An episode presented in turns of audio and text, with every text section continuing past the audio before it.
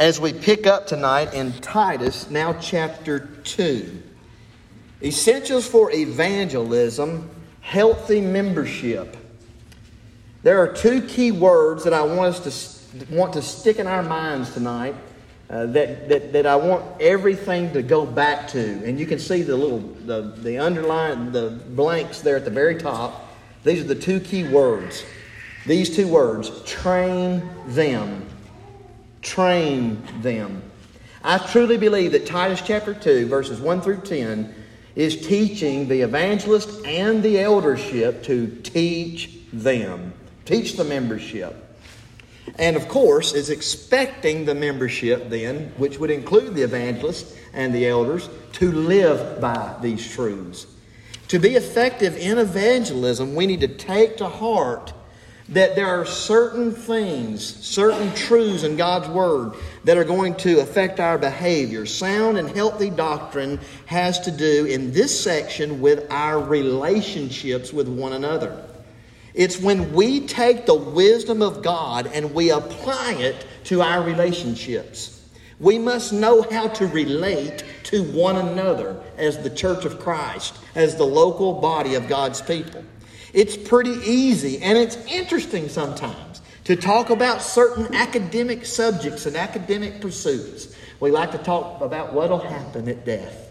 We like to talk about, you know, the end of time and things like that. We enjoy maybe talking about the gift of the Holy Spirit. We like talking about the miraculous age in the Bible times and those things, they have their place. But let's not forget, let's not be unaware that sound or healthy doctrine is not limited to those types of subjects. But that the scripture here teaches that it, it, it goes along with what is fitting, or sound doctrine is what is fitting for healthy living and the relationships that we have as the body of Christ. And in each area of life, whether we be older, uh, middle age, or young, God's Word has something for us.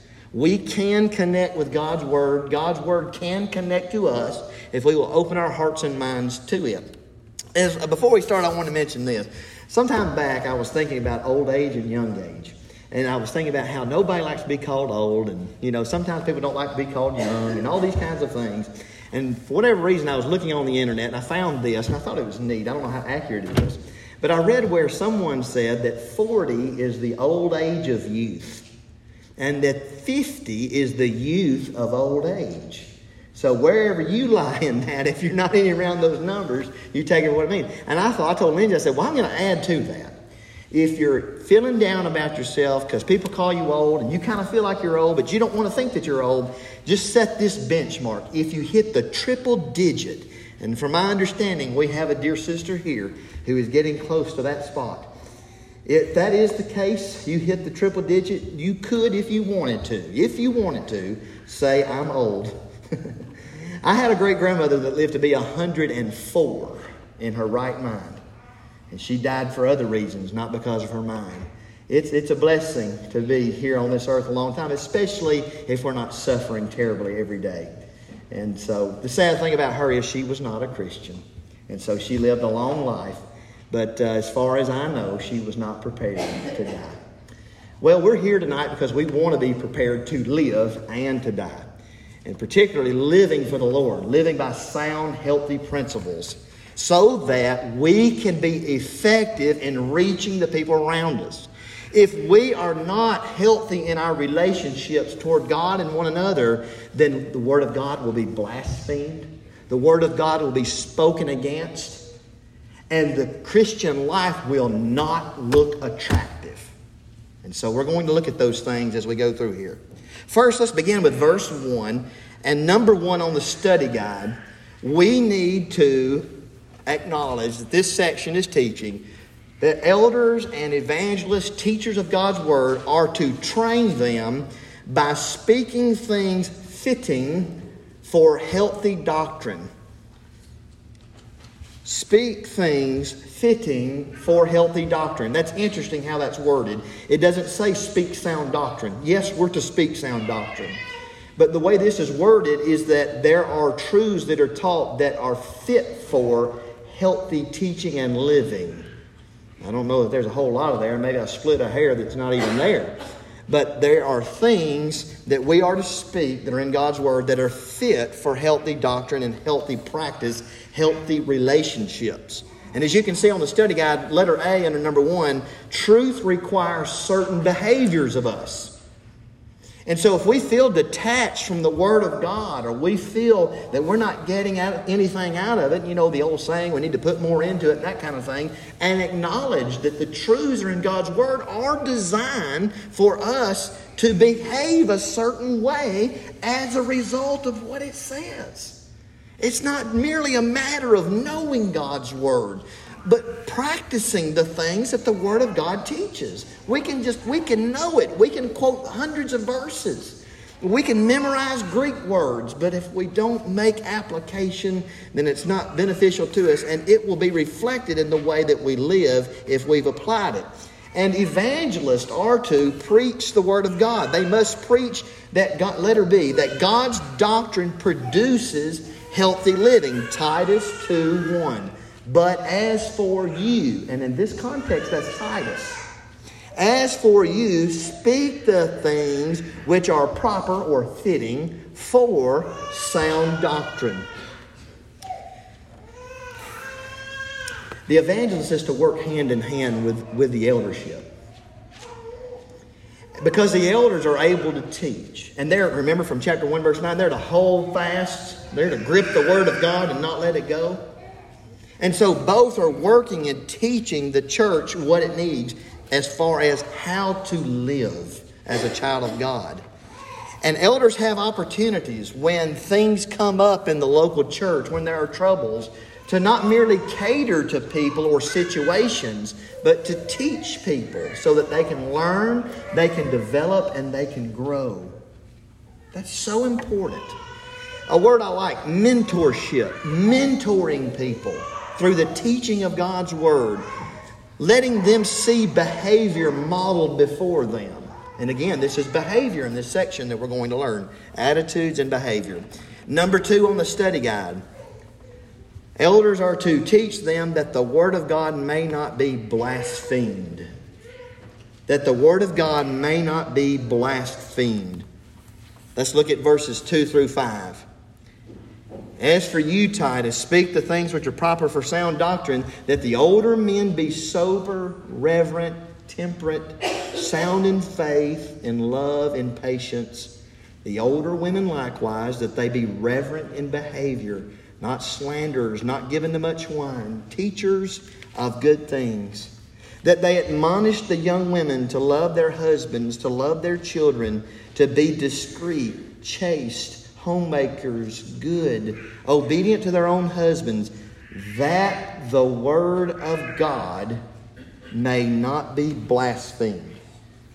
The first group of individuals that Paul addresses, and he tells Titus to address, at least in the order of the text, is older men. And I've read a couple places where supposedly 60 and up was older, and that and younger, and younger and that you're young, and all of Maybe so. Maybe that's the case. It kind of looks like that in Scripture that, you know, Paul and the way he writes of himself, the aged, and other different writers, and we approximate their lifespan and about how old they were. They were probably in their 60s when they called themselves older and that kind of thing. I don't look at this like as a hard, fast rule that you've got to be an exact age to be older, but we do associate it with growing up and children growing up and not being in the home anymore. And that kind. Most people do not see me as an old man. they don't. I'm not, I'm not, most people will not think that because truly I'm, I'm not. I'm, I'm, not. You know, I, am at the stage of life where I have small children and, and, and I've been and not been married many, many years, you know, but just a few years. And so older men, those that are older, that are men, they're to be sober. And all these things that I have here on the study guide, I'm not merely trying to read them to you, but I think they're essential and they're important. So I'm going to go through each one of these. Older men are taught to be sober, and the idea is like circumspect, to, to be careful, to see carefully, to, to be clear headed. It, it, it starts with the idea of being sober and, you know, free from intoxicants. But it's even more than that. It's the idea that you care about what people see when they see you. And that's so important because older people, older men, cannot develop the attitude, well, nobody cares about me because I'm an old person. I know how worldly society tends to try to look at older people and disregard them, but God says that is not the case. In the church, people need to respect those that are older and they need to learn from them. And so older men need to care what people think when they see them. We don't need to have the attitude as we get older, nobody cares about me, or I'm not as important, or, you know, I'm old now, so I don't care what people think about me. we should care what people think about us, especially as it connects with being a child of God, because that's who we are. Older men are to be reverent. That means that they're to be um, serious about the faith and about life. Their life is not characterized by just being a jokester. Obviously, it doesn't mean that they never joke. We, we, we know how to joke, and some of us have enjoyed that together. But, but older men have lived long enough that they realize the seriousness of life, or they should. And we know when folks don't learn that and they're older, we say they're still a kid. They never grew up.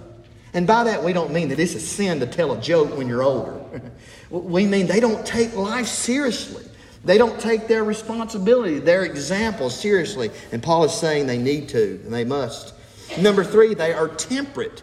And the idea here is that they curb impulses, they avoid extravagance and overindulgence. Because again, that's something that a person who is older should have learned by that time in life from, from, from, from experience and from seeing others as well. Number four, they're to be sound or healthy in faith or in the faith. The, the word translated sound is the same word there of the word we get hygiene. It's, it's the same word from which we get our word hygiene. Healthy, healthy persuasion. That's what faith is in the faith. We need to have a healthy persuasion when we, men, when we become older. We should be, we should be grounded and settled. And that means that we don't doubt God's word. We have faith in God. We trust God. We believe in His power. We believe in His wisdom no matter what America's doing, no matter what's going on in Harrisburg. We have that kind of faith. It is a sound faith, it is a hygienic, healthy persuasion. Whatever the circumstances may be. They're to be sound in love. And the idea there of their commitment, their dedication. Older men, you men, you're to be dedicated in your love for Christ and the church and for those that are lost. And also sound in patience. You remember this. I know you've heard this preached. You've had good preaching here. I know this. You know it. You study the Word of God, I believe. The idea of remaining under a trial and a difficulty, being faithful during a hardship, not giving in, not giving out, not giving up. Older men are to develop in such a way that they remain faithful and loyal with a good attitude even under hardships. And some of you men are like that. Now, we have men like that at Washington Avenue. We look up to men like that. You men, you may not feel that way that people look up to you, but they do. We don't look up to people who quit. We don't look up to people who, you know, I used to be a Christian, but I don't want to do that anymore. It's not worth it. No, we admire the men who are older, physically and in the faith. And we say, Look how he's remained faithful. And we all know he's had his hardships. We all know he's had his difficult time. I think like Job and other men, and then men even here in this congregation. You know who you are. Your brethren know who you are. Those are the kind of men that God wants older men to be. Older men have developed where they can accept disappointment and failure. Uh, they're content with serving God faithfully. They don't lose heart when they don't get their way or when things don't go the way they had hoped. Because they've learned, they've matured, they've developed in their faith. They are healthy in their persuasion and conviction, they're dedicated in their commitment to God, and they are patient. They don't try to get out of the trials. They don't try to say, well, you know, if I back off my faith, I'll get out from under this trial so much. Maybe more people in my family will like me if I don't press the issue of the gospel. No. That's not being sound as an older man in the faith. So the Word of God may not be blasphemed. Old men, that's not, that's not a derogative term, by the way. If you think it is, you've learned that from America. And I say that respectfully. The Bible calls you older men. That's a term of endearment. in the mind of God. Even gray hair, honor, respect. It's a wonderful thing to be a faithful older man in the Lord. And there are instructions even for you, as we've considered here. So that the Word of God may not be spoken against, blasphemed. When older men are not that way in the congregation, the Word of God is blasphemed, it's spoken against. People in the church and people out of the church can say, yeah, you know, even their older members, their older men, they're not serious. They're not grave. They're not convicted in their faith. They're just playing church. People see that. So God wants older men to be this way so that the Word of God is not blasphemed. Let's look next, letter B, the aged or older women. There are five things given there. And I'll, I'll tread through this gently, but I read this and I thought this was decent. Childbearing typically ends at about 40 to 45 years of age, about ish. And child rearing ends at about 60 to 65 ish. I'm talking about biological children. I'm not talking about if you adopt a child when you're 70 or 40 or whatever. And so, just with that little scale, you know, in your own mind, the older women, they're to be, the text says back there, if you look at verse number three beginning, likewise, these older women, they're to be reverent in behavior, not slanders, not given to much wine, teachers of good things. They are to admonish the young women to do certain things, and we'll get to that in just a moment. First, they're on the study guide under letter B. Number one, they're to be reverent in behavior. Uh, the, the word comes from the, from, the, from the history and the idea of, of, of being like a priest, being fit for religious service. God wants the older women of this congregation to be fit for reverent, godly, priest like service. Wow. To not be slanderous, and the word translated slanderous, you can see there, I have it on the study guide. It's the word from which we get devil or accuser. Godly older women are not to be accusing people like the devil, saying things that aren't true. That would certainly include gossip. Unfortunately, gossip's not something just women can do, men can too, but since we're on this and since the Spirit put this here, we'll just confine it to that for now. Satan would love for the older women to be calling people and saying things that aren't true or saying things that are not necessary. Saying things that would cause a shadow of doubt. You know, I really like that guy that did the meeting, but you know, I just, is that needed? if, if you were to honestly have a concern about me, the right thing to do would be to come to me, not talk to somebody else because I'm actually your brother in Christ.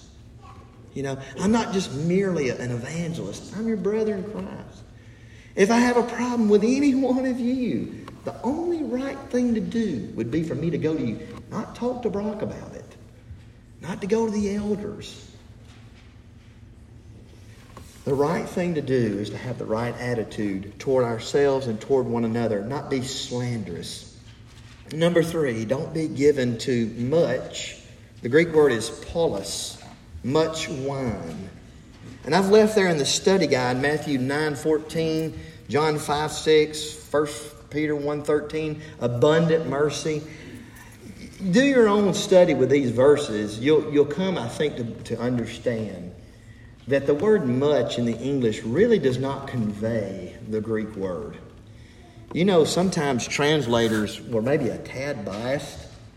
Thankfully, we have plenty of information to study and check those things. That's not a fear for us to say, oh, you mean we don't have good translations? Yes, we have good translations. But we still need to study. Having a good translation doesn't mean I don't need to study. We still need to study. And I think when you study that word, you'll find that it's used in this way. It's, it's, a, it's, it's an adjective that describes from one to whatever, nth degree. The lame man, the Lord knew how long he'd been laying, the many days he had been at the pool there. Well, we don't know how many days he was laying there. One day, two days, a hundred days, a thousand days, ten thousand days. But here's what we know the Lord knew exactly how many days he'd been laying there. Because the word used describes that entire period in which he laid there and the Lord knew. He said, what's that got to do with wine? I, I truly believe, I come to believe that the idea is that God doesn't want children of God to be addicted or using any level from zero or one would be the right word, from one to the nth degree. Because in Scripture we're commanded to be sober, and that means to abstain. 1 Peter 1.13. And drunkenness is condemned. So really there's no authority for anything in between. And if we understand that, when we come to these lifestyles of older women, younger men, and you know, just on the surface without studying, it, it, looks like elders can't drink, deacons can drink a little, old women drink a little, young women can't drink, and it looks like it's all this. What is it? I think through a study we put these kinds of things together. We understand the Bible doesn't contradict itself. God's saying the same thing. Uh, an older woman is not to be addicted to one from the nth degree of wine. She's to be sober, not intoxicated. And so, that's one of the things that's to be characteristic of an older woman. In addition to that, an older woman is to be a good teacher of good things. They, they teach by their behavior and with their mouth things that are noble and godly. And they teach the young women, verse 4. Notice that. God commands older Christian women to teach the younger women. That's not merely Bible class, although that's a, that's a, that's a good way to do it. It can't be limited to Bible class. Like, this is an instruction not for merely Bible class.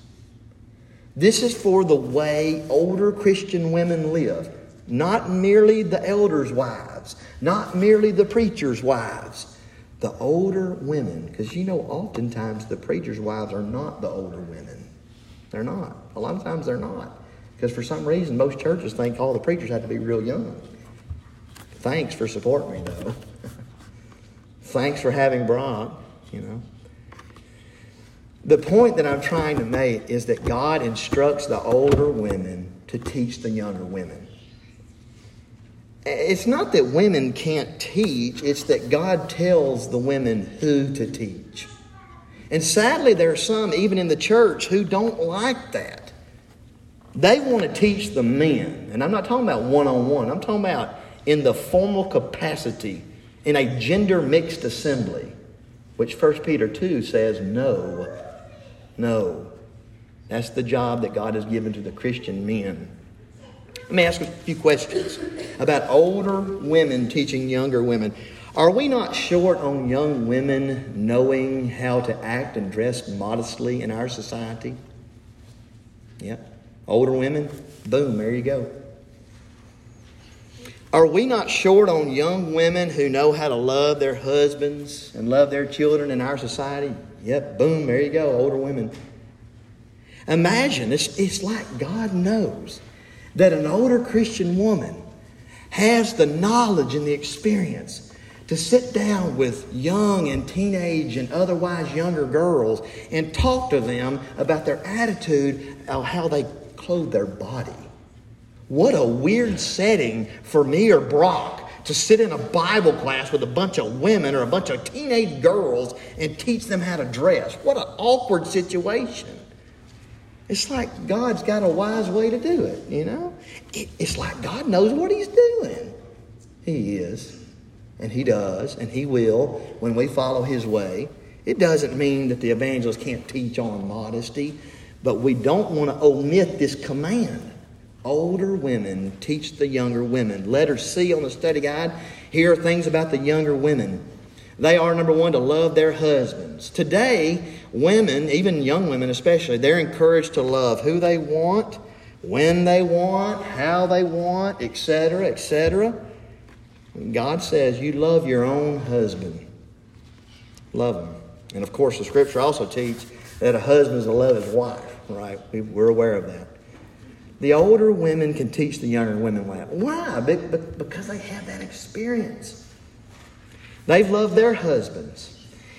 And there's something special too about widows, women who've been serving God for maybe many years or so many years, however it may be, and their spouse died and they miss them and they grieve for them, and then they can teach the younger women hey, don't take your husband for granted.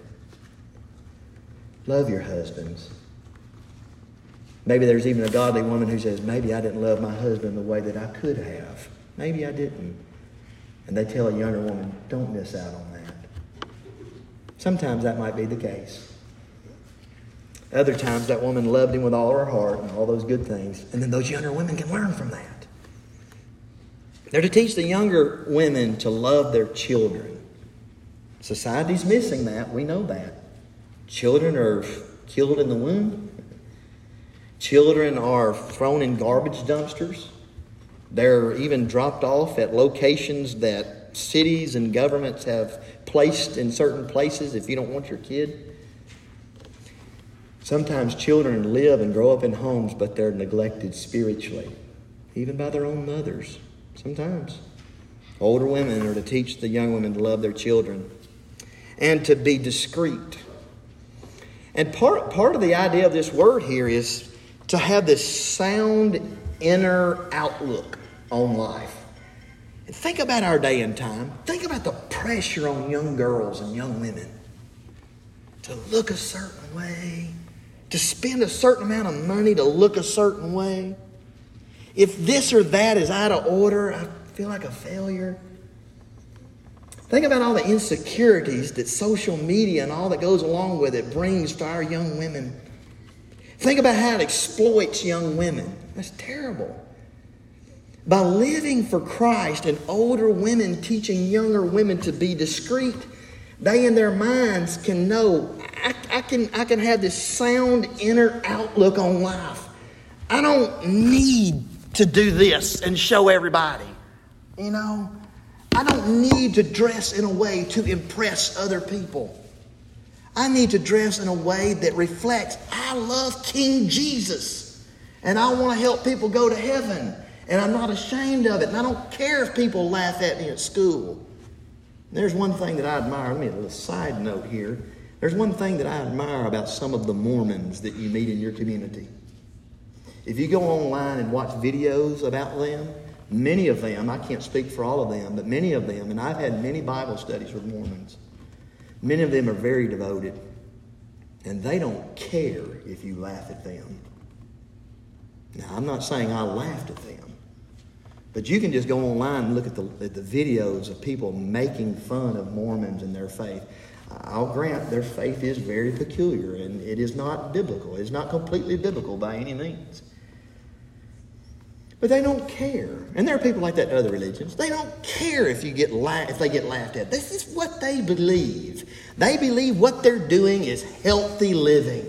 And so, older women need to teach our young women about that. To be to, to have this inner, this sound inner outlook on life, to not compare themselves with other girls and other women, and certainly not the women of the world. The women of the world act this way, dress this way, paint themselves up so people will look at them and lust. We, we've got to, and older women can do that. The, the preacher can't do that. But older godly women can do that. It's different because women are women, men are men, despite what the world says. Young women are to be chaste. Chaste in their habits and their dress and their language. Careful about how they dress and how they talk and, and the habits that they form. They're to be good. The American Standard says kind. In the first century world, it was perhaps a little more difficult. I say a little, I didn't live then. Just looking at it from afar, it looks like it would probably be quite a bit more difficult for women to work and to serve, even in the home. I just think back to a few years, uh, some of my great grandmothers that died when I was younger, and I hear stories that my, about my grandparents, you know, their children And it was, you know what I'm talking about, and I'm not making fun of them, although we sometimes laugh when we say these guys. It was uphill both ways. in a lot of ways, it was. And in ancient times, it, it, it could make a, a woman working at home kind of kind of crude, kind of rough around the edges. Paul says for the older women, teach the younger women, be kind, be considerate. And I think the same, the same principle obviously applies today. Older women teach the younger women, be kind. I don't mean don't be tough and faithful, but be kind, be considerate. And number five, be homemakers. That means to take care of domestic affairs. You know, our society, again, you, you know how the, you know how the feminist movement has just helped to erode the home to the point where women feel they have to like defend themselves if they stay at home. Like literally, my wife has been in conversations with individuals, not anybody here that I know of. I'm not. This is not a direct you on anybody, but with people, and sometimes it's Christians, and it's like, oh, you, you stay at home, like like that's some kind of novel, weird thing. you know, for thousands of years, all women took care of domestic affairs, and they they they, they didn't see it as as having a humdrum, terrible life. I'm, I'm thinking that women generally tend to think that way today because that's what the world tells them. Because I know great and godly women who have loved taking care of their domestic affairs. It's challenging, it's hard. I see my wife doing it. It's not easy. I recognize that. Children, each of them are a full time job. I'm learning that. I have two children. But don't let the way you feel as a young woman, as a young girl, don't let the way you feel about your role in these instructions be determined by what the world says. You go to godly older women, you talk to them. You go to God's Word and listen to it. Don't be ashamed of it. Obviously, being a worker at home doesn't mean it's a sin for a woman to go outside of the house. I recall the, the woman in Proverbs 31 did both. In my opinion, that'd be real hard. That's my opinion. But she did both. She sold things and she helped to provide for her family and her children, and she took care of her home and her children. And so, if you can find out how to do that and seek first the kingdom of God, and somebody correct me after if I'm over, but show me a verse in the Bible, more power to you. Sometimes those kinds of things are necessary. But what we know is commanded is for women to be makers at home, homemakers, taking care. I don't know of a verse that commands women to provide for their families monetarily. But I do know of a verse that commands women to take care of domestic affairs at home. So we dare not leave out that command. Be obedient to husbands. That means to deliberately put yourself in rank below, to, to, you know, to arrange yourself under your husband, your own husband. And of course, that runs counter to modern culture and the idea that feminists push of, push of being independent and all this kind of stuff. Let me just say this a husband cannot make his wife submit. Submit is a choice that a godly woman has to make. And uh, we husbands would do well to remember that, and, and the wives would do well to remember too that it's a command from God that the women are to do, and the husband can't make them do that. The husband might make them have a bad life, and that would be wrong. But this is something that God commands women to do, the wives. And let me just say this as well. Look, if, if you're out there, and don't make your decisions when you're a little child. You know, you younger girls, you grow up and learn, and then you make your decision as you get older. But if you grow up and you rise, there is no way I could ever submit to a husband. Here's my suggestion don't get married. I'm just dead serious because that's the Bible teaches that. The Bible says for the wife to submit to the husband like the church is to submit to Christ. And we know Christ is not a tyrant, and I can't go off on that, but we know that. Again, drawing this back in, older women, older men, younger women are to behave this way so that the Word of God is not blasphemed, it's not spoken against. Do we want to be effective in reaching people in this community? Well, this is what the textbook says. You know, Gimmicks won't get it, but the Word of God will. Number three, train them that an opponent may be ashamed. Key word ashamed. And not have anything evil to say. Let's look together at verses 6 through 8, the young men quickly. Likewise, exhort, Titus, you exhort the young men to be sober minded, in all things showing yourself to be a pattern of good works, in doctrine showing integrity, reverence, incorruptibility, sound speech that can't be condemned, that one who is an opponent may be ashamed, having nothing evil to say of you. The young men, letter A, are to be sober minded. Again, they're sensible they are balanced in every dimension of their life. And again, that is counter to what the world says. The world tells young men, live it up, sow your wild oats. You got plenty of time. That's the devil talking. Young men. Let's just go on and throw a number on there 50 and under. in everything, in everything, be balanced in your life. Be a pattern of good works. That means a model. People can look to you and say, that's how a Christian lives. I see it in the Bible and I see what they're doing. He's a model. And have integrity. That means don't be corrupt. Be reverent, again, serious, and be sincere and not corrupted by the incorruptibility. Don't be corrupted by the things of the world. Don't, as a young man, think, I've got plenty of time. You don't know that. And that's the wrong attitude to have to please God anyway. Even if you do live to be 100, that's the wrong attitude. Your life as a young man is to glorify God and to draw people to Him because He deserves it and you don't. And I don't either. He deserves us to be people that are incorruptible and serious, dignified.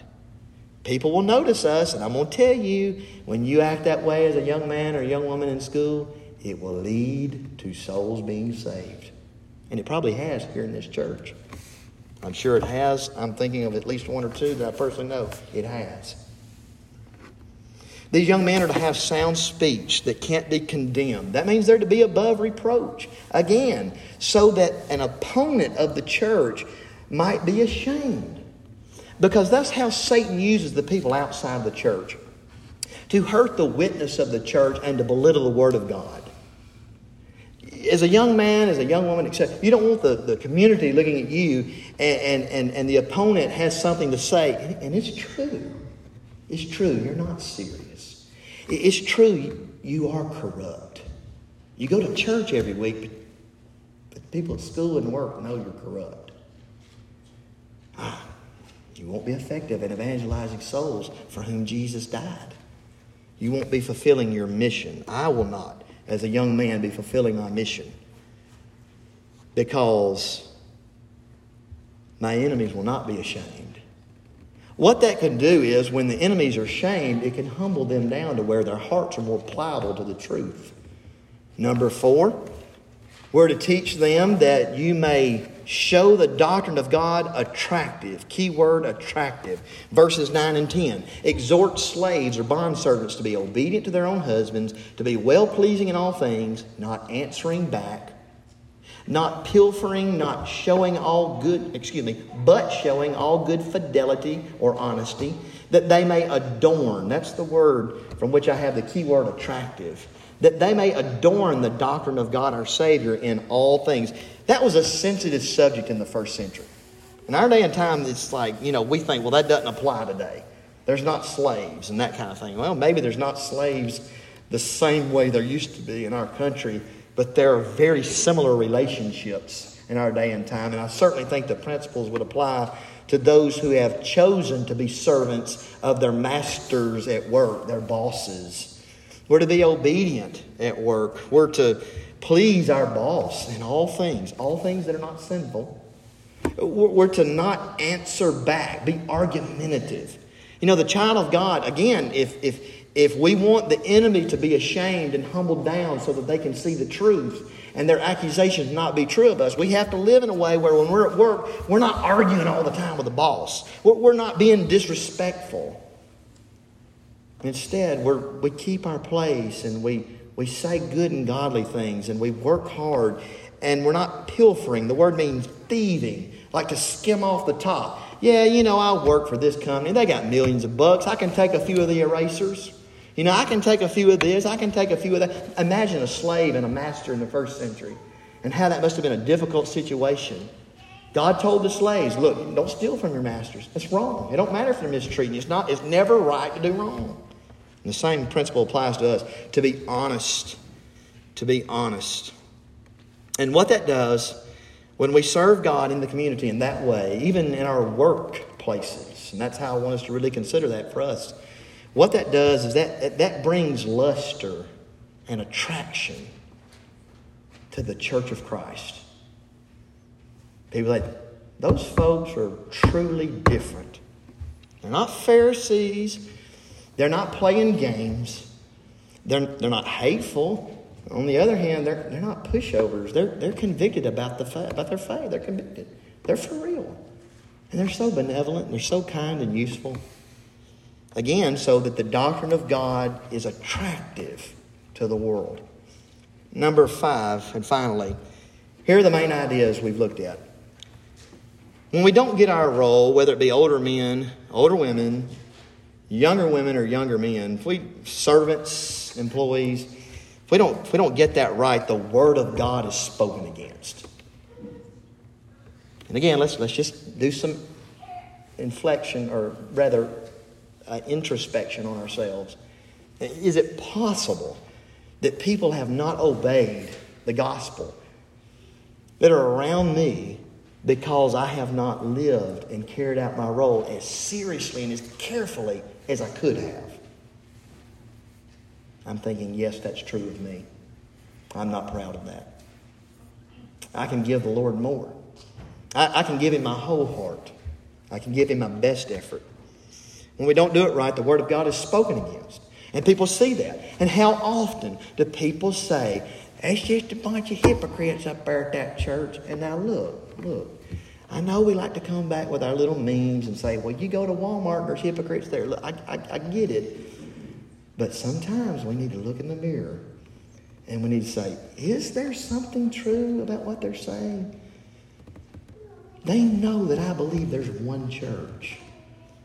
And then, and that a person must be baptized into Christ for the forgiveness of sins to be right with God. They've never talked to me about that. I don't think they really mean it. I don't think they really believe it. You see how the Word of God is spoken against? Maybe because we were waiting on the perfect time to talk to them. There's never a perfect time. The time is now. Number B or letter B, when we don't get our role in relationships right, we shame the cause of Christ. And people will speak unnecessarily evil about us. That's what the text says. People are going to speak evil of us, folks. Jesus said, Blessed are you when you're persecuted for righteousness' sake. Not because you're annoying, because you do what's right. But blessed, you know, you're in good company. The prophets were they were persecuted like that. Great is your reward in heaven, right?